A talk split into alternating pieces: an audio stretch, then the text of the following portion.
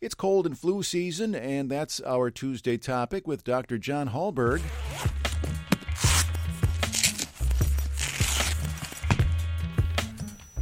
Many of us have been dealing with an epidemic of absences at work, and if we're not, often we're surrounded by afflicted colleagues.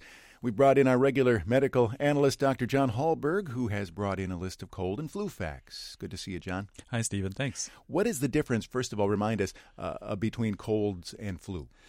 Well, when we say colds, it's really an upper respiratory infection. Um, they're almost always caused by viruses, and there's a number of different viruses that can do that. I think of colds as being a nuisance. When we say the flu, we really mean influenza, which is caused by the influenza virus, different variations on a theme. But that's not a nuisance. I mean, influenza really, really lays us low. And in fact, as we all know, it can kill people in certain circumstances. State health officials say it has been a slow start to the flu season this year. So, is it fair to assume that most of what's going around uh, is the common cold? Oh, yeah. And I think just based on what people experience, you know, it's often that burning in the back of the nose or throat, and then it kind of, you know, leads to a cough, and you just feel kind of crummy.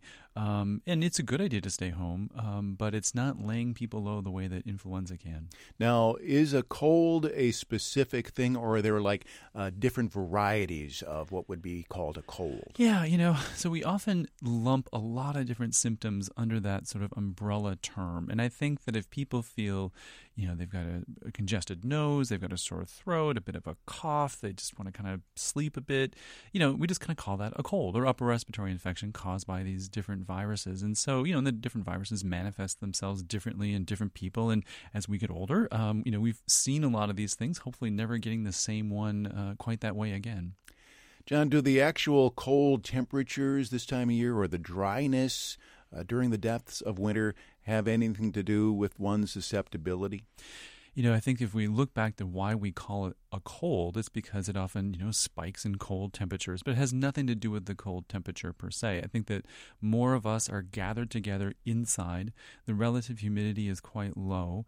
Um, our mucous membranes in the nose and throat are not quite as hydrated as they would be in the summer, and it's just easier to get sick. So I think that's why it's always associated with uh, the, you know, the, the winter season if there is someone nearby that has a cold, is there any way to prevent getting it? we sure wish there was. Um, you know, the funny thing is, uh, viruses are rather ingenious, and, and they're probably the most contagious when we're just getting sick, before we really know that we're sick, because, you know, we're not taking the precautions we might otherwise take. The best thing to do is stay at home, stay away from others. Um, but if you must go to work or you're around sick colleagues, Washing our hands is probably the best thing that we can do as much as we can. Um, it's amazing how many times we'll wipe our nose or bring our hand to our mouth and cough and then forget to, you know, wash it off. And, and then we're touching things and people are touching those things as well. Um, but boy, you sure wish that vitamin C and uh, zinc and other things were surefire, 100% effective to prevent that. But there just is no such product. But are they helpful in any way? They might be a little helpful. Vitamin C, not so much. Um, high doses of zinc may help a little bit, um, but hydration, just keeping yourself hydrated, is probably the best thing that you can do. And you know, certainly colds, um, those viruses take advantage of us when we're stressed, when we're not getting enough sleep. So you put all those things together, it's much easier to get sick.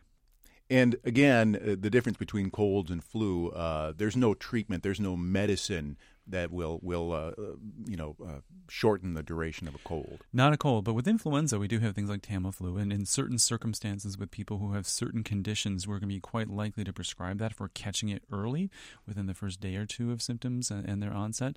But uh, with a cold, there's nothing to do. What about your practice? Have you seen an uptick in colds now in the last couple of weeks? You know, the funny thing is, I can't recall a season where it's been this far into the year where we've not had a single documented influenza case. So there's really, I mean, our experience really, you know, jives with what we're hearing about uh, locally and nationally as far as influenza. I am seeing people who are coming in, you know, they've been sick for two weeks now, and, and in fact, that's exactly like the appropriate time to come in. It's it's not day one, it's not day two of a cold, but it's not getting better. It's not going away. Well, now something's going on. Maybe that cold has led to a sinus infection or something, and we do need to investigate that. So, you know, we're not being overrun with that kind of stuff, but we're certainly seeing some of it. So, when it lingers for, say, what, a week or two, they should see a doctor? I would say by two weeks. I mean, a common cold, people think it's going to just be two, three days, but in fact, seven to 10 days is very common. So by two weeks, if, if people are really feeling that something's not right, of course it's time to come in and, and see us at that point. All right. Well, stay warm and uh, stay healthy. Thank you, Stephen. Same to you. That's Dr. Jon Hallberg. He's a physician in family medicine at the University of Minnesota and our regular medical analyst here on All Things Considered.